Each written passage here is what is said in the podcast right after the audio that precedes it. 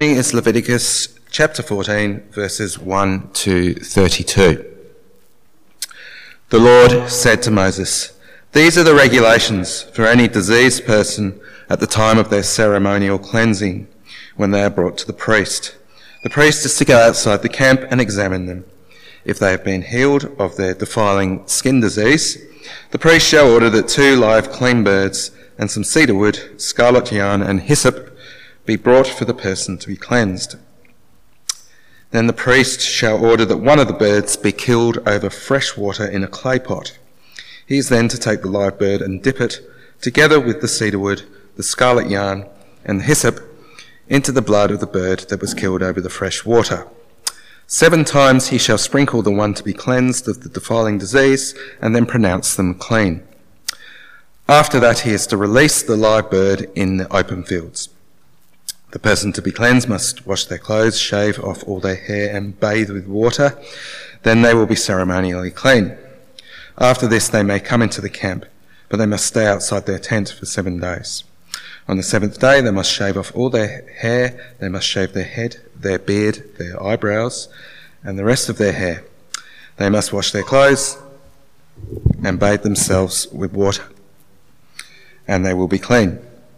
On the eighth day they must bring two male lambs and one ewe lamb, a year old, each without defect, along with three tenths of an ephah of the finest flour mixed with olive oil for a grain offering, and one log of oil. The priest who pronounces them clean shall present both the one to be cleansed and their offerings before the Lord at the entrance to the tent of meeting. Then the priest is to take one of the male lambs and offer it as a guilt offering along with the log of oil. He shall wave them before the Lord as a wave offering. He is to slaughter the lamb in the sanctuary area where the sin offering and the burnt offering are slaughtered. Like the sin offering, the guilt offering belongs to the priest. It is most holy. The priest is to take some of the blood of the guilt offering and put it on the lobe of the right ear of the one to be cleansed on the thumb of their right hand, and on the big toe of their right foot. The priest shall then take some of the log of oil, pour it in the palm of his own left hand, dip his right forefinger into the oil in his palm, and with his finger sprinkle some of it before the Lord seven times. The priest is to put some of the oil remaining in his palm on the lobe of the right ear of the one to be cleansed, on the thumb of their right hand, and on the big toe of their right foot, on top of the blood of the guilt offering. The rest of the oil in his palm, the priest shall put on the head of the one to be cleansed and make atonement for them before the Lord. Then the priest is to sacrifice the sin offering and make atonement for the one to be cleansed from their uncleanness. After that, the priest shall slaughter the burnt offering and offer it on the altar together with the grain offering and make atonement for them, and they will be clean. If, however, they are poor and cannot afford these, they must take one male lamb as a guilt offering to be waved to make atonement for them, together with a tenth of an ephah of the finest flour mixed with olive oil for a grain offering, a log of oil, and two doves or two young pigeons, such as they can afford, one for a sin offering and the other for a burnt offering. On the eighth day they must bring them for their cleansing to the priest at the entrance to the tent of meeting before the Lord. The priest is to take the lamb for the guilt offering together with the log of oil and wave them before the Lord as a wave offering. He shall slaughter the lamb for the guilt offering and take some of its blood and put it on the lobe of the right ear of the one to be cleansed, on the thumb of their right hand, and on the big toe of their right foot.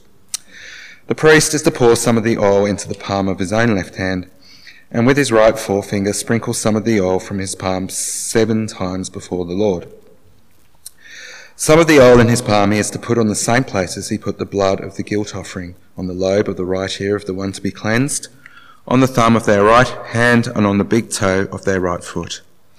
The rest of the oil in his palm the priest shall put on the head of the one to be cleansed, to make atonement for them before the Lord. Then he shall sacrifice the doves or the young pigeons, such as the person can afford, one as a sin offering and the other as a burnt offering, together with the grain offering. In this way, the priest will make atonement before the Lord on behalf of the one to be cleansed. These are the regulations for anyone who has a defiling skin disease and who cannot afford the regular offerings for their cleansing.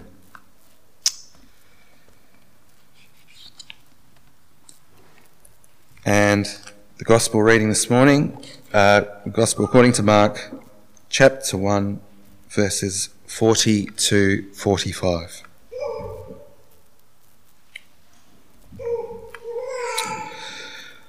A man with leprosy came to him and begged him on his knees, If you are willing, you can make me clean. Jesus was indignant. He reached out his hand and touched the man. I am willing, he said. Be clean. Immediately the leprosy left him and he was cleansed. Jesus sent him away at once with a strong warning. See that you don't tell this to anyone. But go, show yourself to the priest, and offer the sacrifices that Moses commanded for your cleansing as a testimony to them. Instead, he went out and began to talk freely, spreading the news. As a result, Jesus could no longer enter a town openly, but stayed outside in lonely places. Yet the people still came to him from everywhere.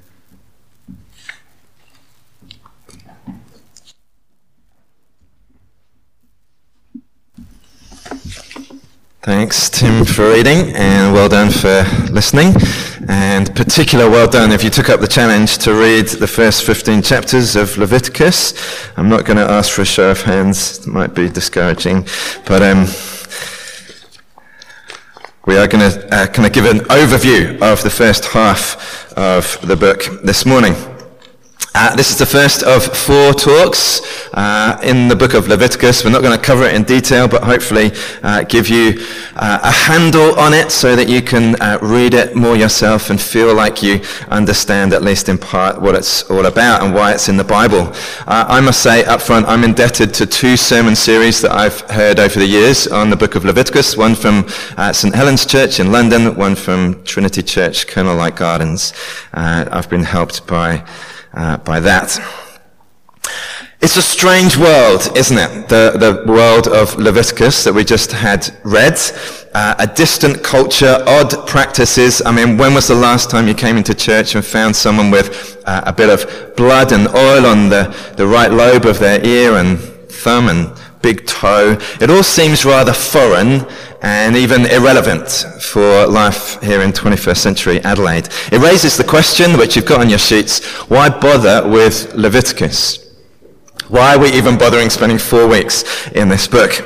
Well, two convictions uh, that guide us. Firstly, all scripture is useful. Uh, 2 Timothy 3.16 uh, Paul says all scripture, and he's talking predominantly about the Old Testament, is breathed out by God and is useful for teaching, correcting, rebuking, and training in righteousness. All of scripture is useful, including Leviticus. It might be difficult to understand, but it is from God, breathed out by him, and useful.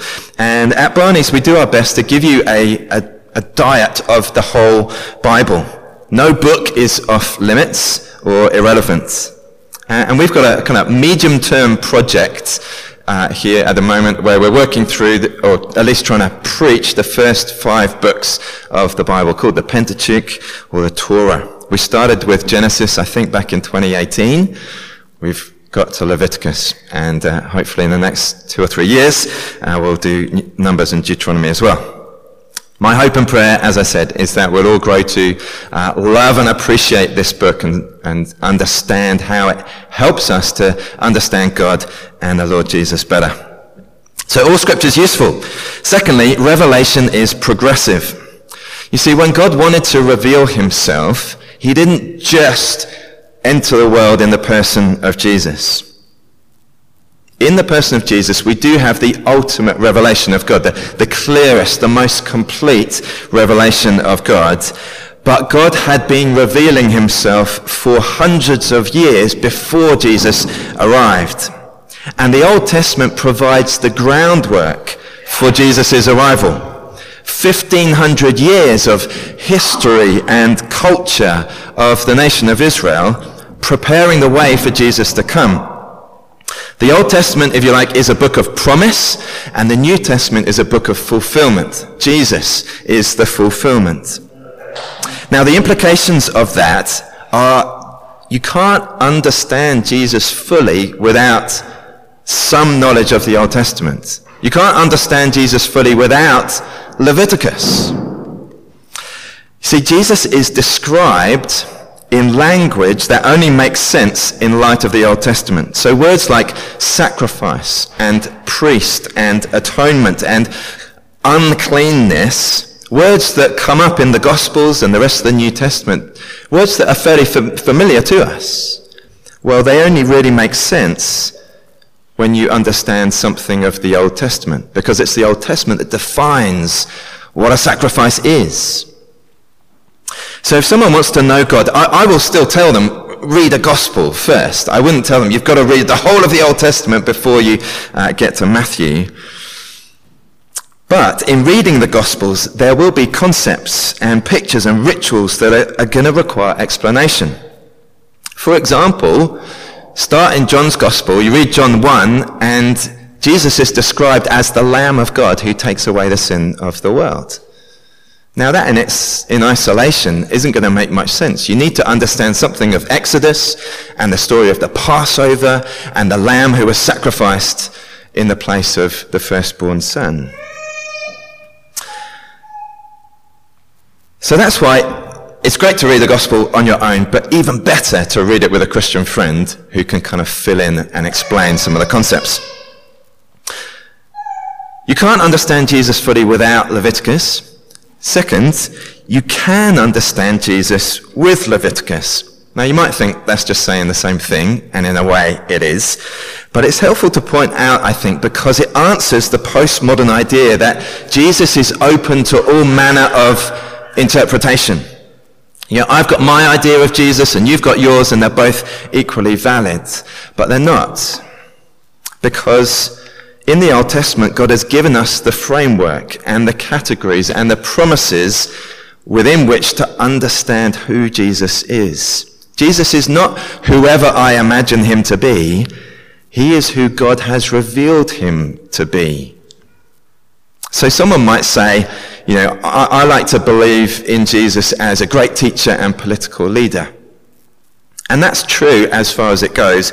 But if you're saying that's all Jesus is, well, then you're ignoring huge parts of what God has said about who Jesus is.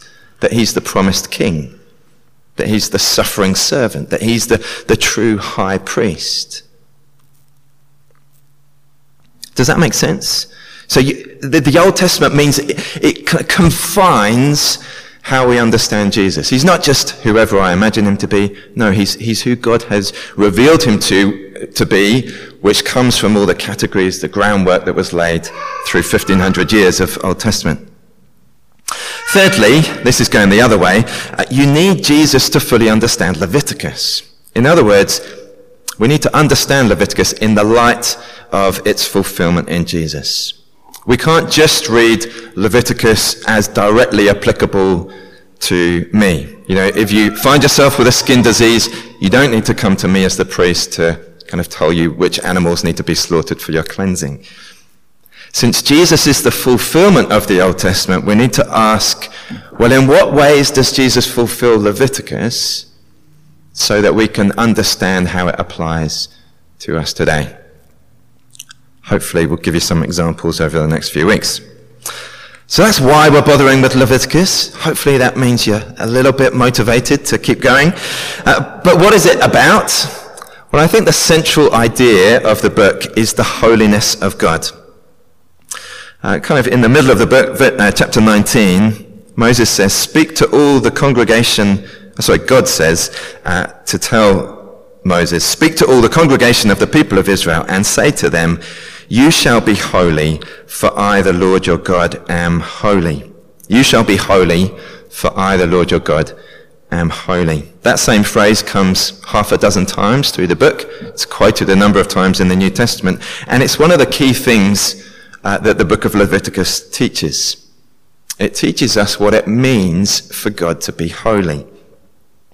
Now, this is, um, this is kind of striking, I reckon. What does holy mean? Well, you could look up the word holy in a dictionary.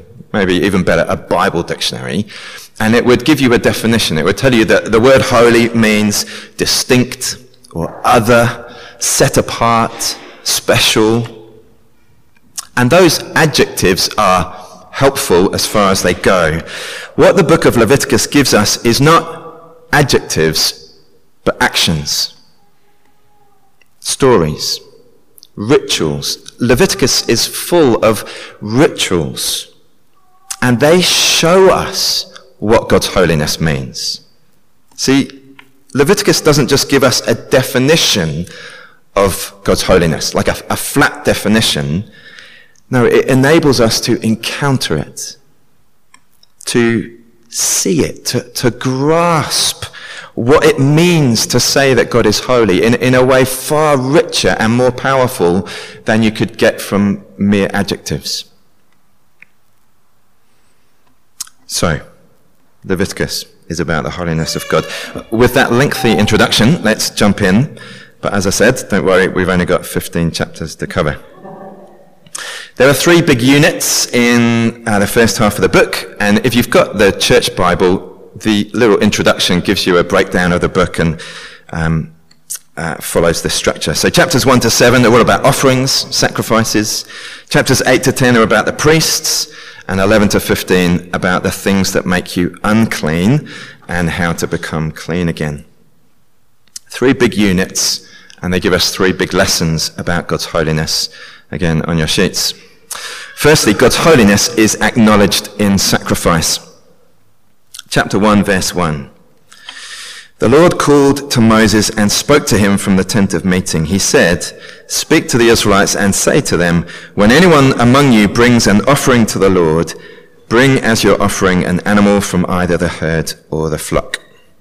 And so begins seven chapters of instructions about the offerings that are to be brought and there are different kind of offerings. If you kind of flick through the pages, uh, instructions about burnt offerings and grain offerings, fellowship offerings, sin offerings, and guilt offerings. It's quite a lot of flexibility in terms of uh, what you can offer. So it can be a cow or a sheep or a bird, depending on how much you can afford.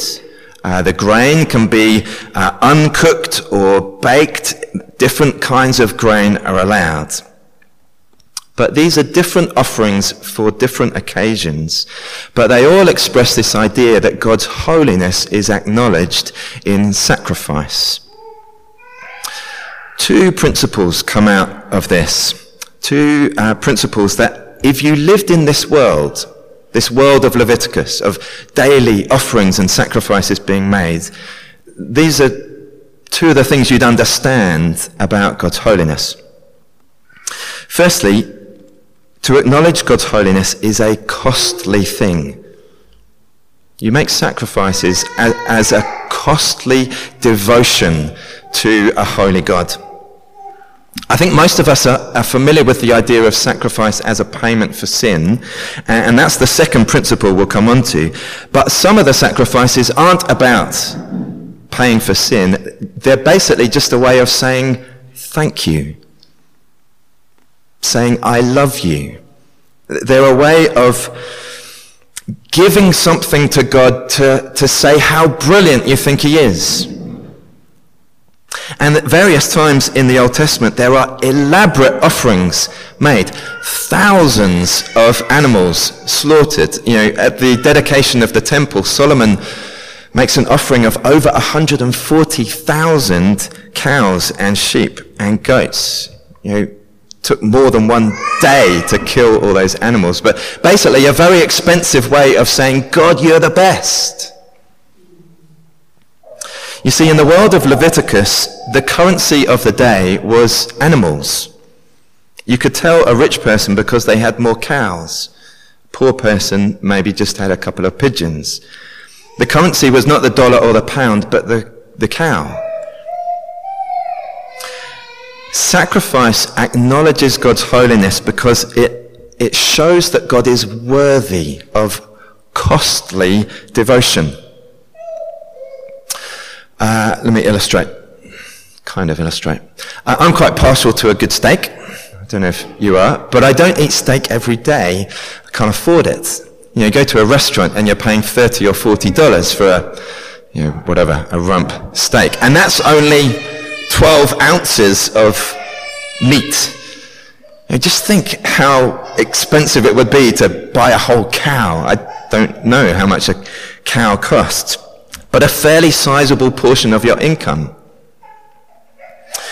And what do you do with it if you're in the world of Leviticus? You take your cow and you kill it and you burn it on the altar because you're saying to God, I want to acknowledge your holiness in a costly way. I want to show my devotion to you by giving this very costly thing. Uh, the same idea is seen in the fact that whatever animal you bring, whatever you can afford, is to be without defect. And when you bring a grain offering, it's, it's to be the finest flour. You can't fob God off with a, a lame sheep or a blind goat. Only the best will do. Now, you could use adjectives to describe God's holiness. He's, he's worthy. But when you enter the world of Leviticus, this world of costly sacrifice, you, you grasp God's holiness in, in a far richer way, don't you? The New Testament picks up this idea of sacrifice, talks about a sacrifice of praise and thanksgiving to God. Romans 12 says, in view of God's mercy, in view of the abundant mercy that God has shown to us, we are to offer what? our life. We're to offer our bodies, our bodies, as a living sacrifice. And it says this is our act of worship. This is our way of saying to God, You're brilliant. You are worthy of something very costly. Here's my life. Here's my body given in devotion to you. What does that mean to offer your body? Well, it, it means that part of the way we worship God and say, God, we think you're the best, is in the way that we live our lives, our lifestyle, our behavior. Out of gratitude and love and devotion to God, I will abstain from certain sexual practices. And I will open my home and my life in costly hospitality. And I will give generously of my income to help those in need. Because God is worthy. God's holiness is acknowledged in sacrifice. And, as you read about these elaborate rituals and costly offerings, the first thing we're to see is these people love God very much. He is holy. He is worthy of costly devotion. The second idea contained in the offerings is that God's holiness is acknowledged in sacrifice that makes payment for sin. This I think we're more familiar with. Not all the sacrifices are to do with um, dealing with sin, but some of them are, particularly the sin offerings, chapter 4, the guilt offerings, chapters 5 and 6. God's holiness is about moral purity, and therefore sin and moral impurity really matters. Here, the sacrifices aren't just about offering something costly, but about something dying to pay for or atone for my sin. As you read, particularly the, the sin offering, there's a big emphasis on blood. Blood signifies that the death of the animal, the blood is poured out to show that something has died.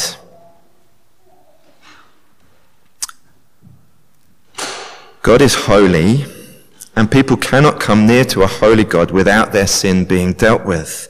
And these offerings show that the way to deal with sin is through sacrifice. God is morally pure. He's holy. We, we can describe it using adjectives, but enter the world of Leviticus. This world where sacrifices are being made day after day year after year, and blood was everywhere, so that the, the tabernacle was less like, like a chapel, more like an abattoir because of all the blood that was pouring around the place. And you begin to feel the force of God's holiness, the, the seriousness of sin you know, I, I commit a sin and a sheep gets slaughtered. God's holiness is acknowledged in sacrifice because there needs to be payment for sin. Much more on that next week when we're going to look at the Day of Atonement in chapters 16 and 17. Secondly, and we're going to get quicker as we go, God's holiness requires qualified mediators. This is chapters 8 to 10, all about the priesthood. God's holiness requires qualified mediators. Aaron, Moses' brother, and Aaron's sons are to be the priests. Chapters 8 and 9 describe their ordination service, and it's very involved, lots of blood, because the priests themselves have to be cleansed and purified in order to be qualified to appear before God and serve in his presence in the tabernacle. I think we get something of the, the idea of this. Um, you know, if something is special or important, you don't just let anyone do the job. You find someone who's suitable, someone who's qualified. So this doesn't work perfectly, but imagine you want to work for the police. Then um, you would have to go through a pretty rigorous application process. I guess. Pretty sure. I hope. Um, because they want to make sure that you're the right kind of person to be a police officer. And even once they've accepted your application, they're going to put you through very rigorous training to make sure that you're qualified for the job. Not just anyone can be a police officer. If you're not qualified, if, if you're not the right person, you, you get sent out into a high conflict situation, you're going to get hurt. That could be dangerous for you and for other people. The priest's job was to be a mediator between God and the people. They served in the tabernacle, later the temple. They represented the people in the presence of God. It was a very special job because God is holy. Now again, tell you in adjectives what God's holiness means, or you can see it in these actions, these rituals, these procedures, the sheer palaver of what the priests had to do just to remain qualified to stay in God's presence. Or look at just how dangerous it is when you become unqualified or unfit to serve. Chapter 10 tells us about just such a situation.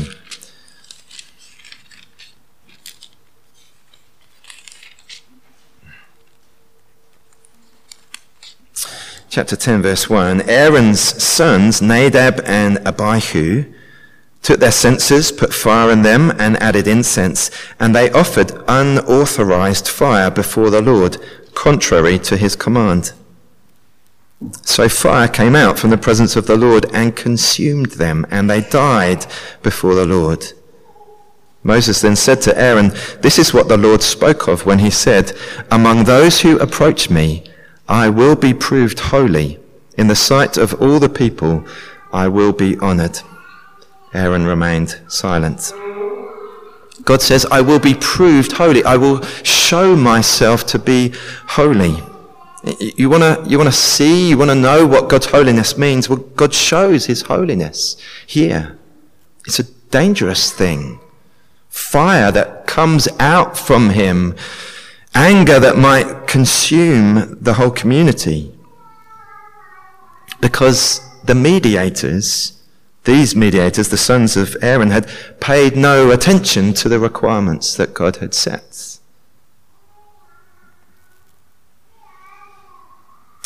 God's holiness is acknowledged in sacrifice. God's holiness requires qualified mediators. Thirdly, God's holiness makes distinctions. This is chapters 11 to 15, third and final block. And in these chapters, we have a whole list of distinctions between what is clean and what is unclean for God's people. So chapter 11 is all about clean and unclean food, which animals are clean. You've got to look at uh, their hooves and how they eat and how many legs they've got. Uh, chapter 12 is about childbirth and how that makes you unclean and what you need to do to become clean again. Uh, chapters 13 and 14 about skin diseases and mold or mildew. Chapter 15, uh, the chapter that makes the schoolboy snigger, is about bodily discharges. All about clean and unclean and the precise distinctions being made. What do we learn about God's holiness here? Well, again, I think we all understand the idea of having uh, certain things set apart for special use. So it might be a dinner set that only comes out on special occasions. Or you might have clothes that you only wear for certain celebrations. You might have your Sunday best. Not so common nowadays. You know, if, if the Queen came to visit you, I'm sure you would you know, make sure everything that you served her with was the very best that you owned. You know, in fact, if the Queen came to visit you, apparently you'd have to build a new toilet. That's uh, what needs to happen when the Queen comes to call. But we get this idea, don't we? You know, that we have special things set apart for special use. And I think that's part of what's going on with these distinctions. You see, people have tried to work out that the reasons for why some things are clean and unclean. So, you know, are, are the unclean animals the kind of unhygienic animals? And the, the, the certain spots on your skin that make you unclean, are, are they the ones that are more medically serious? But none of those attempts have really worked. There doesn't seem to be obvious reasons. It's just God making distinctions. It's not that God's being fussy, but he's being rightly particular. He's saying not just anything will do. Certain things won't do. You see, to be unclean means that you are unacceptable to God. It means you can't come near to God until you've become clean again. And here's the worrying thing. As you read through, it becomes clear that some of the things that make you unclean are just very normal parts of being a human being. For example, the, the, food laws, you might think, well, that's simple enough. I'll just avoid those animals and only eat those. But actually, these laws were saying whole groups of people who didn't have these dietary laws were excluded. They were unclean. Or think about childbirth or discharges. You know, there's, there's nothing sinful about having a period. That's the thing. Some things that are just normal human, you know, part of everyday life put you in the category of being unclean, at least for some time. Unacceptable to God. Unable to come near to Him. You have leprosy. That's not your fault, but it puts you in the unacceptable category. God's holiness makes distinctions and yet, in various ways, humanity finds itself in the unclean camp. And part of what's going on in these chapters in Leviticus is trying to remedy that, providing the sacrifices and offerings and the, the, periods of time to wait and the various washings that you might go through so that you can become clean. But sooner or later, you're going to find yourself in the unclean camp again.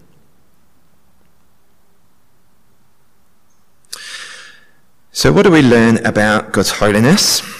As I said, this is just an overview, so we're not getting into details, but three things. God's holiness is acknowledged in sacrifice. Sacrifice as an act of costly devotion, sacrifice as a payment for sin. God's holiness requires qualified mediators, and we see it's very dangerous if you're not qualified. And God's holiness makes distinctions, clean and unclean. And because of that, God's holiness excludes many of us. In fact, it excludes all of us at one time or another. But as we said at the start, revelation is progressive. God gives these laws, these rituals, three and a half thousand years ago, so that when Jesus arrives, we understand him better.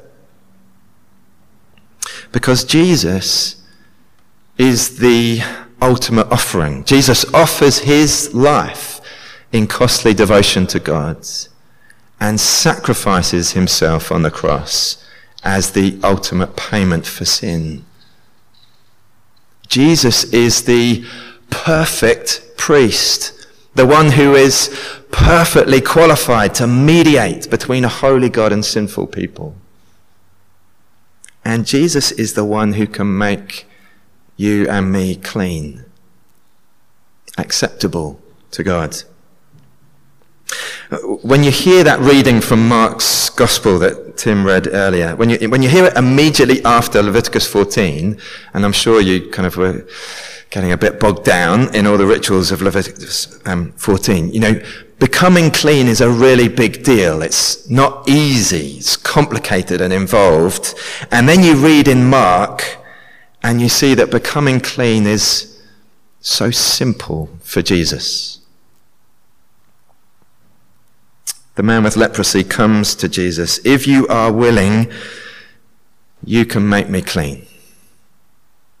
In other words, you can make me acceptable to God, acceptable to a God who is holy and worthy, who hates sin, that the God from whom fire comes out to devour those who are not qualified, that the God before whom I am often in the unacceptable camp. And we're told that Jesus was indignant, or other translations say filled with compassion. Jesus reached out his hand and touched the man and said, I am willing, be clean. And immediately the leprosy left him and he was cured. And then it's lovely. Jesus tells him, and I don't know about you, when I've read Mark's gospel in the past, I've kind of skipped over these verses, but Jesus tells the man, go and show yourself to the priests and offer the sacrifices that Moses commanded for your cleansing as a testimony to them. In other words, that the sacrifices given in Leviticus 14. Do it as a testimony to them, to the priests. You see, here are the people who knew Leviticus the best. They'd been studying it for 1500 years.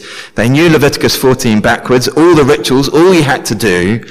But I bet they'd never seen this before. Someone who had leprosy, who met a teacher, who touched him, and the leprosy left him. Go and show yourself to the priests. Go and show those priests that the Leviticus they've been studying for 1500 years has been fulfilled.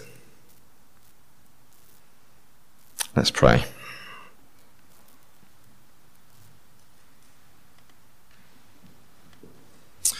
Our Lord and Heavenly Father, we thank you that you are holy. And we thank you for showing us something of what your holiness means in these rituals the costliness of sacrifice that acknowledges you, the, the death of sacrifice that pays for sin and impurity. The priests who had to be so careful and whose job was so risky as they served in your holy presence. And the distinctions that so often exclude us. And Father, we thank you for the Lord Jesus who fulfills all these things who is the sacrifice, who is the priest, who is the one who can make us clean. We praise you for him. Amen.